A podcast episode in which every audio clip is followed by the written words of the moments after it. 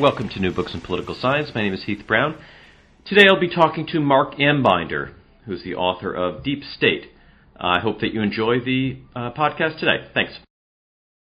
Welcome to New Books in Political Science. My name is Heath Brown, and today I have the real pleasure of talking with Mark Ambinder about his new book. Mark, how are you doing? I'm doing great, Heath. It's great to be here. Yeah, it's a re- it was a real pleasure to read your book. Um, so often we have, um, I, I have the chance to interview those with university affiliations.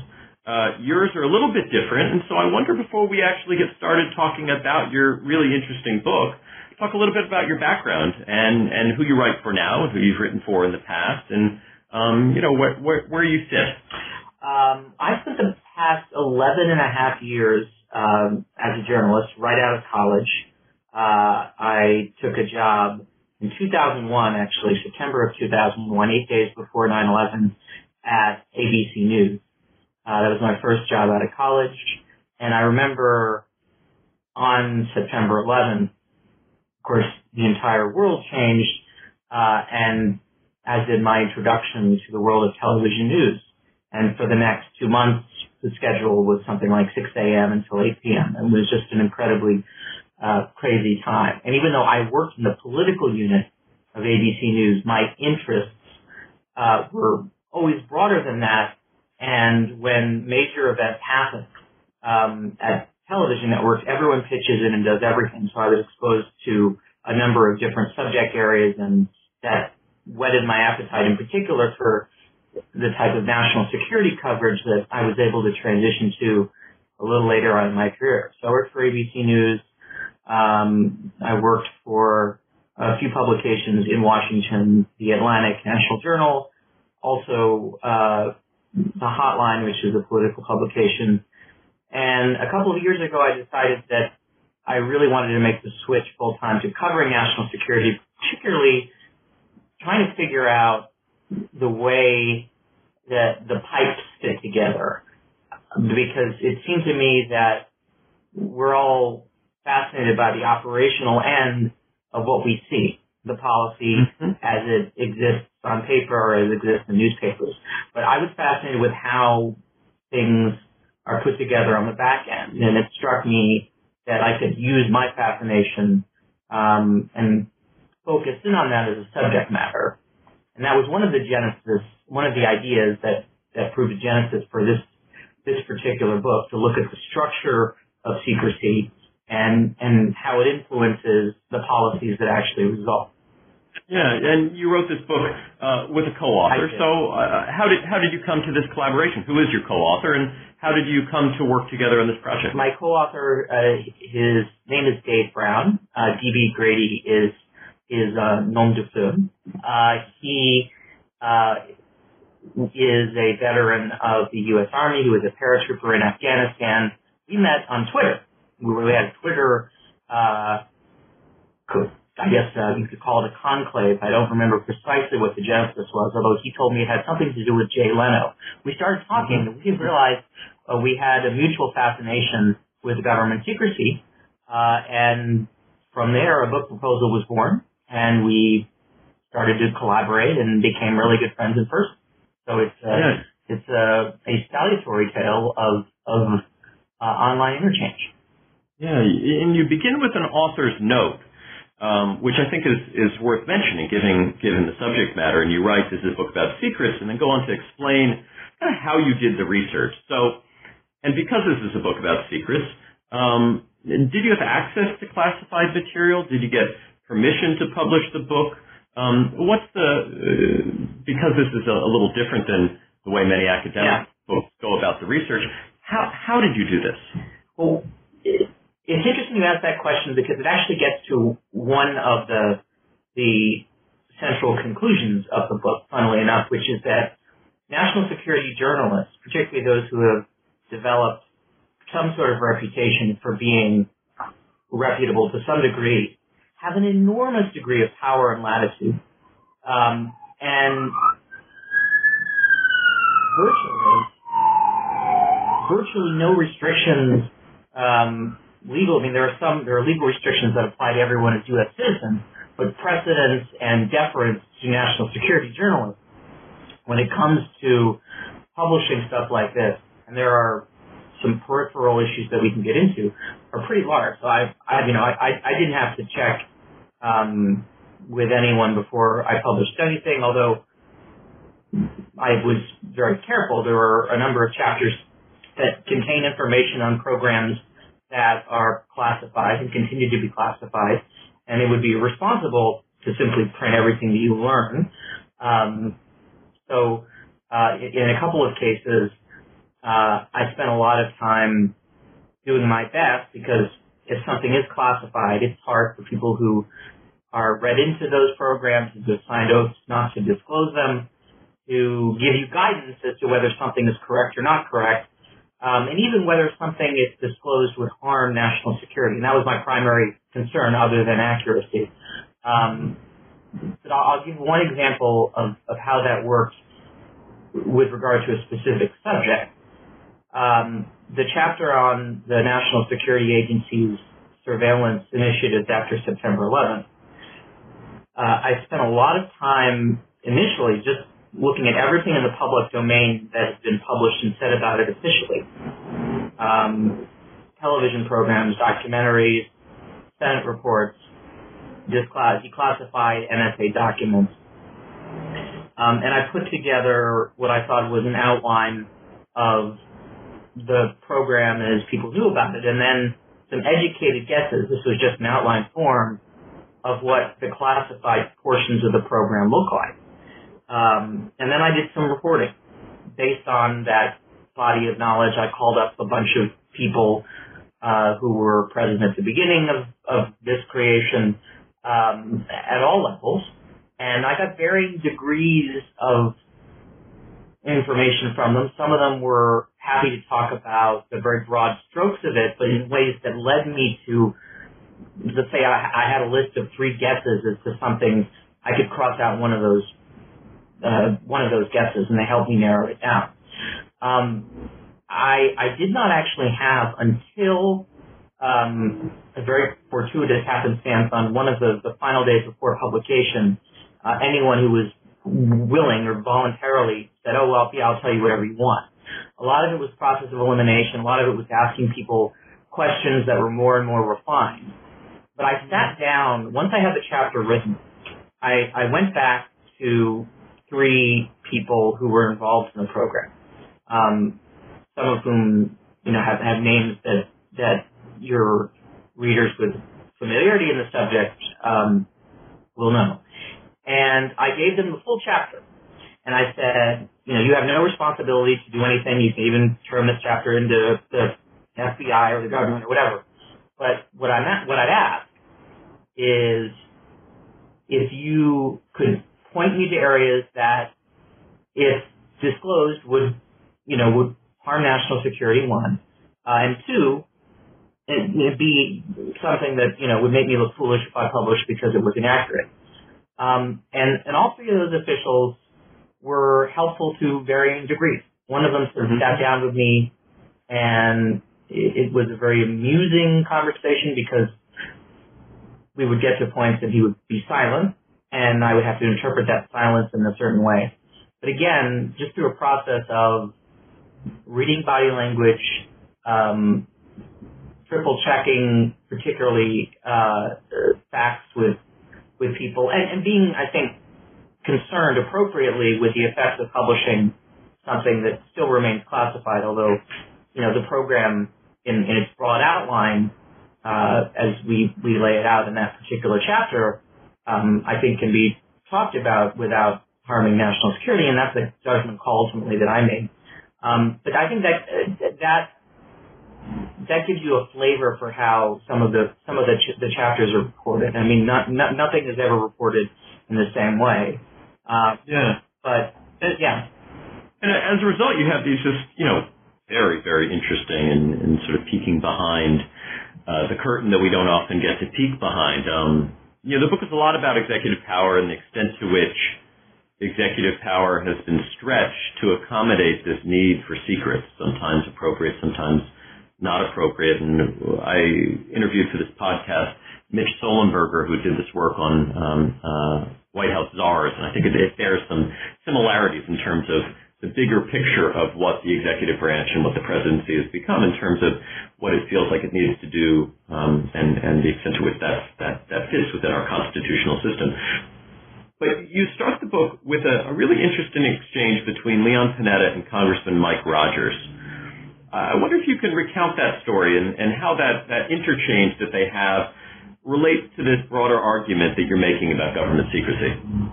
Well, if you uh, recall the basic sequence of events that led to the killing of Osama bin Laden by U.S. Navy SEALs, um, there was a period maybe of of fairly significant planning that went into the operation. Um, that once once there was a, a reasonable in the intelligence community, there are you know there were many differing opinions as to whether or not Osama bin Laden actually was there at the compound in Abbottabad. Um, but it became clear toward uh, the the uh, the end of 2010 that there was something significant happening there. And as of that point, there was no need either formally or informally to notify any of the congressional committees because there was no significant intelligence activities that were going on and nothing that was reprogrammed. I mean, this was all part of the normal uh, Sturm und Drang of, of intelligence operations. They just happened to be onto something. Uh, and there's certainly no no requirement that um, certainly not the intelligence committees, but uh, the Armed Services Committee or anyone else notified anytime the Joint Special Operations Command, which is the the uh, the group of special missions units and standing task forces that do a lot of clandestine and covert missions for the military, there's no obligation for them to notify the Armed Services Committee or any other committees before they start to plan. Um, but with something like this, something that had such national importance attached to it, Leon Panetta decided on his own, he was the director of CIA at the time, without notifying the White House, that he was going to bring in the intelligence committees, his overseers, uh, or his partners, as he might like to say, early on, and tell them, to the extent that he, he could, what was going on, what the plans were, what might happen. Uh, and not just them, but also, when I say them, I mean um, the this is a what we call a gang of eight notification unofficially. Mm-hmm. Uh, the uh, ranking member and uh, the uh, the chairman of both the Senate Select Committee on Intelligence and the House Permanent Select Committee on Intelligence, as well as their, their sort of key staff members, um, who are all professional people who have spent their you know, years in the intelligence community. All the staff members have. Um, so uh, once uh, uh, the Congress turned over and Mike Rogers became the head of the House Permanent Select Committee on Intelligence, Leon Panetta held a dinner for him, uh, the seventh floor conference room at CIA. It's a fascinating place in the, the director's conference room, which is a dining room because they have those, I don't know what you call them, those sort of shushers that provide this white noise background um, mm-hmm. and constantly make the windows vibrate in a way that people can't put lasers onto the windows and figure out what people are saying inside. It's a very very interesting interesting experience to to to go there. But so he and Rogers had dinner, and then after dinner, um, he sort of said, "Look, I want to you know I, want to tell you something," and he motions to Rogers into his office uh, and says, "Hey, um, you know, I think we might be onto something here uh, with Osama bin Laden, um, and I want you to come back uh, in a few weeks and take a look at all the intelligence we have." Um, and you know, Rogers was uh, was um, and Rogers was the one who told me the story. Rogers was very surprised at the proactive disclosure of something like this because in the past the executive branch would be extremely reluctant to share something like this with Congress on the grounds that it might leak. leak. And this is the type of thing that you just could not have leaked. Um, it's actually really hard to find a leak of something that actually resulted in significant national security harm, and that's something I discuss later. But in this case, if this had leaked, Osama bin Laden would not have been dead, as a uh, something in the national interest. You could argue a lot of different things about the raid, but uh, that that would have been certainly to the Obama administration a significant disappointment.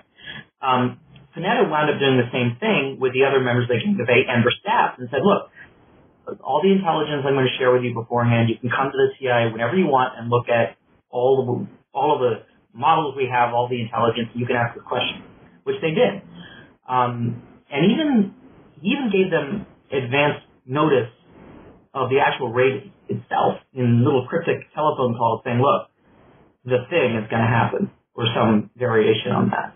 The reason why he did this, even though he had no obligation to, um, was twofold. One, number one, he knew that the intelligence committees, if they felt they had buy-in, if something went wrong, would be more understanding and accepting of what the CIA had done and what the administration had done. So it was kind of a prophylactic CYA type type of mm-hmm. maneuver. Um, but it also, in some ways, is emblematic of how brilliant a bureaucrat Leon Panetta is. Um, knowing that when you're you're able to show someone that you trust, and just the human factor in oversight has long been neglected, I think. Um, at least to, to my a, to my knowledge, when I was trying to look through some of the political science literature. Um, but if there's a, a human connection of trust between the director of the CIA and his overseer, um, and it's something that's built immediately. Again, Mike Rogers had just stepped into this position. Um, it sets the tone for so many other different, arguably less immediately important, but in the long run when it comes to budgets and authorizations for activities and, and notifications and mistakes that the CIA would inevitably make, it just makes things a lot easier and it turns the overseer oversee relationship into more of an enabling partnership that allows both constituents to get what they wanted uh, done. Um, and you know, the, the only way you could do that, the only way the executive branch can facilitate that is if they're more forthcoming with the sharing of secrets. If they proactively decide, okay, even though we have this position that we're the only ones who get to decide what's national security information and how to disclose it, we're going to be a lot more proactive about that in general. We're going to bring Congress in as partners. And you can imagine a lot of different, if you go back and counterfactuals are, are um, sort of a forgotten, you know, historical uh, I'm always fun to interest yourself with. But you know, there are a bunch of different policies. You you could wonder if executive branch had brought Congress in early and more more I don't know more fully. Um, a, a lot of the sort of thorny legal issues that still plague us to this day on detentions, on surveillance, uh, might not be plaguing because right, but but only if it doesn't only if it doesn't leak. That's only that's sort of what yeah that's what sort of works so well with right. with um what and and you know it works well if if everyone um sort of plays by the rules and doesn't leak and it, in this this um this part of the book in your discussion I, I think towards the end of it about leaking I think it's so interesting um to readers outside of journalism because we always we I, I don't think it's something that political scientists quite know how it actually works. Right.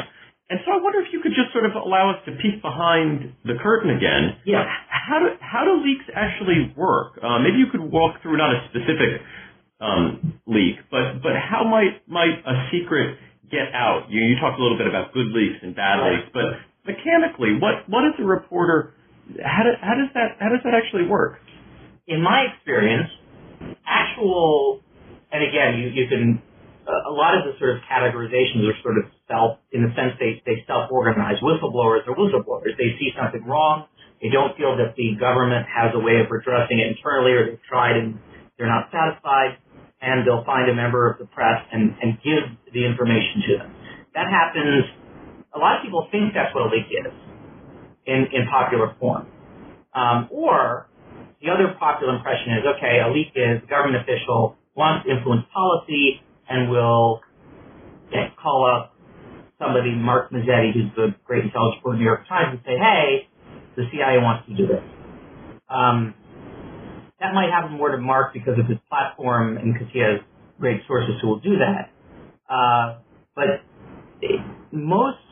what you consider, or most of what one considers leaks, to be honest, and this is not a, a sort of a, a self, uh, I'm not, it's not a self-aggrandizing or, or a way of, uh, of, of pumping up the egos of journalists, but a lot of it is those of us who spend our, our lives, and literally, I'm the type of, I, I spend like until two in the morning sometimes just reading obscure reports.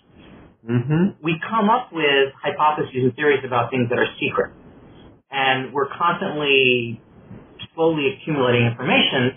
And when you get to a certain point where you're, you know, this, this close to figuring out what a secret might actually be, at that point, you, you'll talk to someone and someone might either let it slip or someone might confirm that for you. But you've gotten 90% of the way there yourself. I will mm-hmm. say though that the people who were in my have been in, in my experience the most casual in terms of discussing information they know to be classified without any caveats are people with fruit salads on their chest and long, mm-hmm. long, long records in government and right. very high, powerful positions. Not the 99.9% of people with security clearances, not the 99.9% of people who are constantly being subject to leak hunts and witch hunts. Um, mm-hmm. They they don't talk in part because they're very afraid of talking. They don't have the leverage, uh, perceived or actual, that these these policymakers, these senior military and intelligence officials actually have.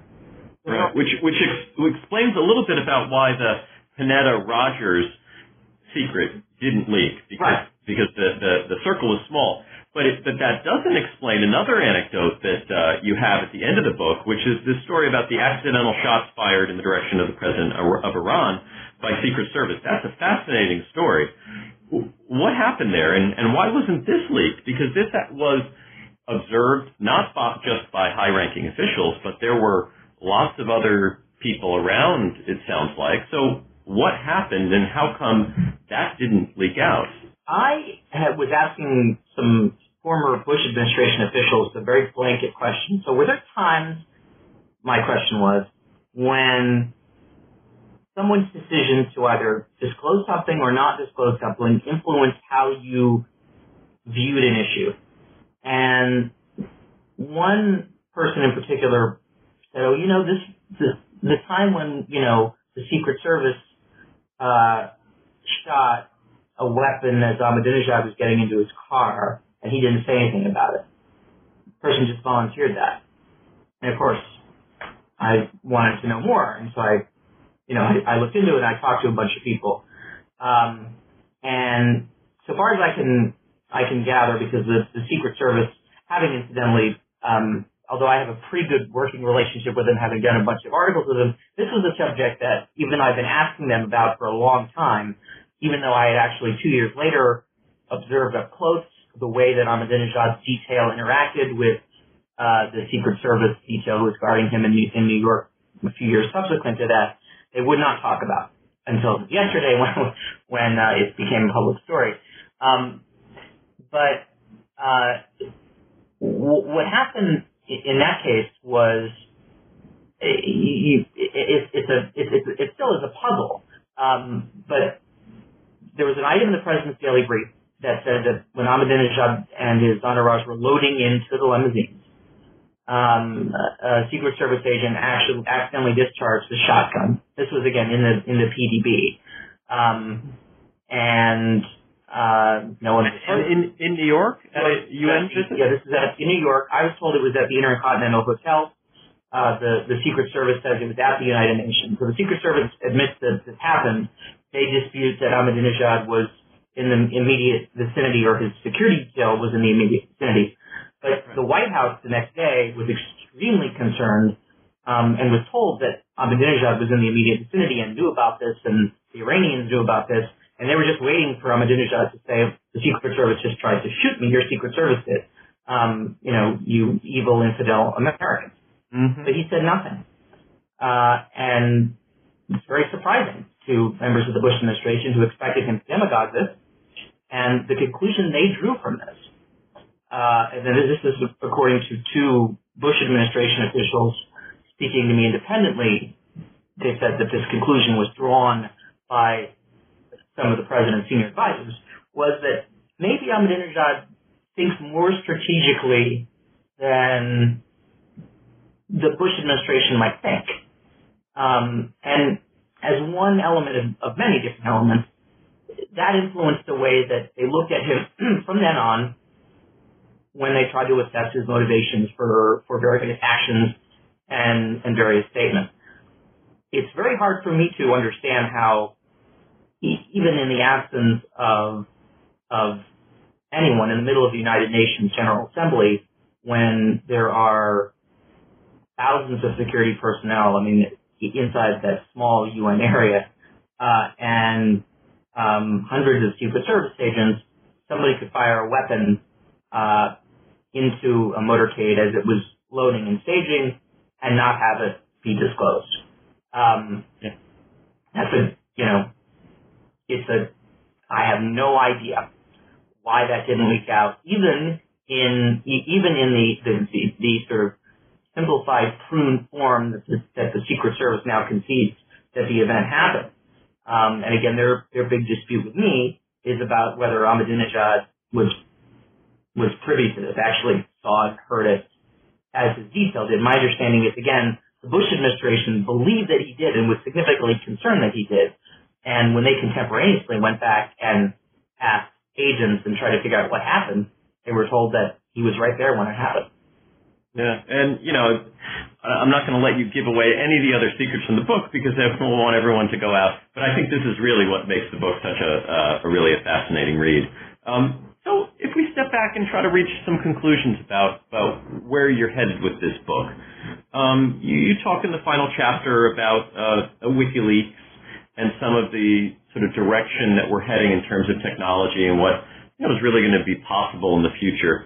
So maybe briefly, what's in store for government secrecy in the future? What's what, what are the ta- what are some of the big takeaways from your book? Government's going to have to be a lot smarter with how it sets up the regime that governs secrecy. There are a lot of informal pressures uh, that will be brought to bear, and one of them is the rise of all of this open source material and activities. It is a lot of things that were secrets during the Cold War can be easily found using Google Maps today. Um, you know, uh, and uh, there are a legion of activists and secrecy researchers who are using every tool available to them to constantly pry and prod at the government and significantly publish their results immediately and gain a wide audience for them. And they don't have to be credentialed journalists. And I there are pros and cons to that. I think that's ultimately a good thing. It's a check on the government's power. Um, but it's also a new way of doing business, and it means that the government itself is going to have to contend with a lot, a public that's a lot more skeptical and has access to a lot more information. And so, um, along with these informal mechanisms, the government will at some point, and, I think you're seeing this now with the Obama administration's recent decisions about the targeted killing policies and others, they'll come to the, the realization that that it will be impossible to keep two of their equities alive simultaneously.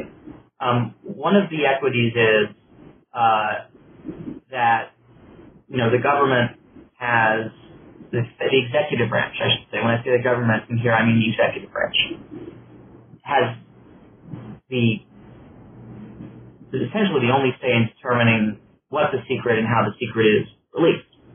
Um, and the other significant uh, equity that, that the government will, the executive branch will always claim is the deliberative privilege of not explaining why policy is made. Um, and there's, of course, a difference between a policy secret and an operational secret. And policy secrets they tend to be seen as more sensitive just because uh, they're developed. They're in some ways they're they're more immediate. They're developed by senior officials themselves, but they don't actually get into classified sources and techniques and materials. They're simply about what the government does. And when it comes to issues like cybersecurity, quantum computing, targeted killings, the government will find that proactive disclosures of its rationale for policy will help it be able to keep secret operationally what it needs to keep secret, I think. So it will it will have to make that balance. If it doesn't make that balance, it's going to face the executive branch is going to face, the president is going to face challenges from not just outsiders who are outraged about the proliferation of government secrets, but an increasingly restive Congress and a fairly, you know, relatively emboldened federal court system. You're beginning to see judges challenge the idea that the executive branch is the be all and end all when it comes to secrecy. And, and some judges are, are actively challenging what had been long established precedent when it comes to some state secrets privilege, state secrets doctrine, which of course the government can assert that a piece of evidence or even um, a subject is so classified that, that it, you know, can essentially peremptorily dismiss the legal process when, when it comes to that particular subject, um, simply determining uh, whether to, it, in in the course of a, a lawsuit uh, that, that some organization has filed to force disclosure of something under the, the FOIA law, you know, to use what they would call a GLOMAR exception. That's in relation to that famous CIA uh, program to cut to uh, use that used Howard Hughes' submarine to raise try and raise a Russian submarine that was on the floor uh, of the Pacific Ocean. It was called the Glomar Explorer. The CIA um, was permitted by the courts when challenged to provide records on that to use the formulation that they cannot disclose whether or not some records exist because to do so itself would violate national security. Those privileges, um, you know, which are not enshrined in, in law, but simply precedental, are under attack from judges uh, who have seen over time how the executive branch can abuse these privileges. And so it will be within the interest of the government, significantly, I think, the executive branch, to be more proactive about how they disclose, what they disclose, and to whom they disclose it to. And ultimately, I think that will mean sharing a lot more about policy. And I think that will be a good thing. It will spur debate. It may be harder to implement certain things, at least in the near term, but in the short term, harder. Long term, these policies will be more legitimate, uh, particularly if they're subject to some sort of debate, advance notice if Congress is brought in, if public stakeholders are, even if that means the government has to sort of strain and stretch itself and find ways to discuss very sensitive issues, issues that they just rather not discuss. Um, that's where I think that's where I think this is going. Obviously, another trend is the sort of the self-styled the self-styled um, anti-secrecy entrepreneur, the Julian Assanges of the world, who will use the uh, the deference that the government gives towards distributors of classified information. Me as a journalist, you know, if a uh, Bradley Manning were to give some information to me, one person, and I were to print it and give it to a million people, he would get prosecuted. And at the worst, they might someone might try to find out who my sources were. Um, mm-hmm. You know, that is a privilege that that journalists have, and will still have, although there may be some backlash to that too, because the executive branch, the courts might say, well, wait a minute, what distinguishes you from a Julian Assange? This is something that journalism is wrestling with now. So I, I would look to those areas in particular as uh, as things to watch for as the the secrecy debates unfold. And one of the fascinating things and frustrating things about writing a book on secrecy is how quickly the debate changes. The laws, the interpretation of the laws evolve, government positions change. Um, you know, because we call in the book, which was published uh, you know, we had to finalize it um, very early in the year for the government to be more transparent about cybersecurity and target killing. And, you know, they're, fortunately for us, unfortunately for the book, they are, you know, by the time the book is published, moving along that route anyway. Marc, this is just such an interesting book, and you know when when this happens, where y- things you suggest in a book have already happened by the time it's published, that's usually a sign that you're all on the right track. And so, your book, uh, Deep State: the Inside the Government Secrecy Industry, that you wrote with D.B. Grady, was published by John Wiley and Sons uh, this year. In uh, it's available widely, I'm sure at the John Wiley uh, uh, website, but also on Amazon. Marc, thank you so much for your time today. You're quite welcome. My pleasure.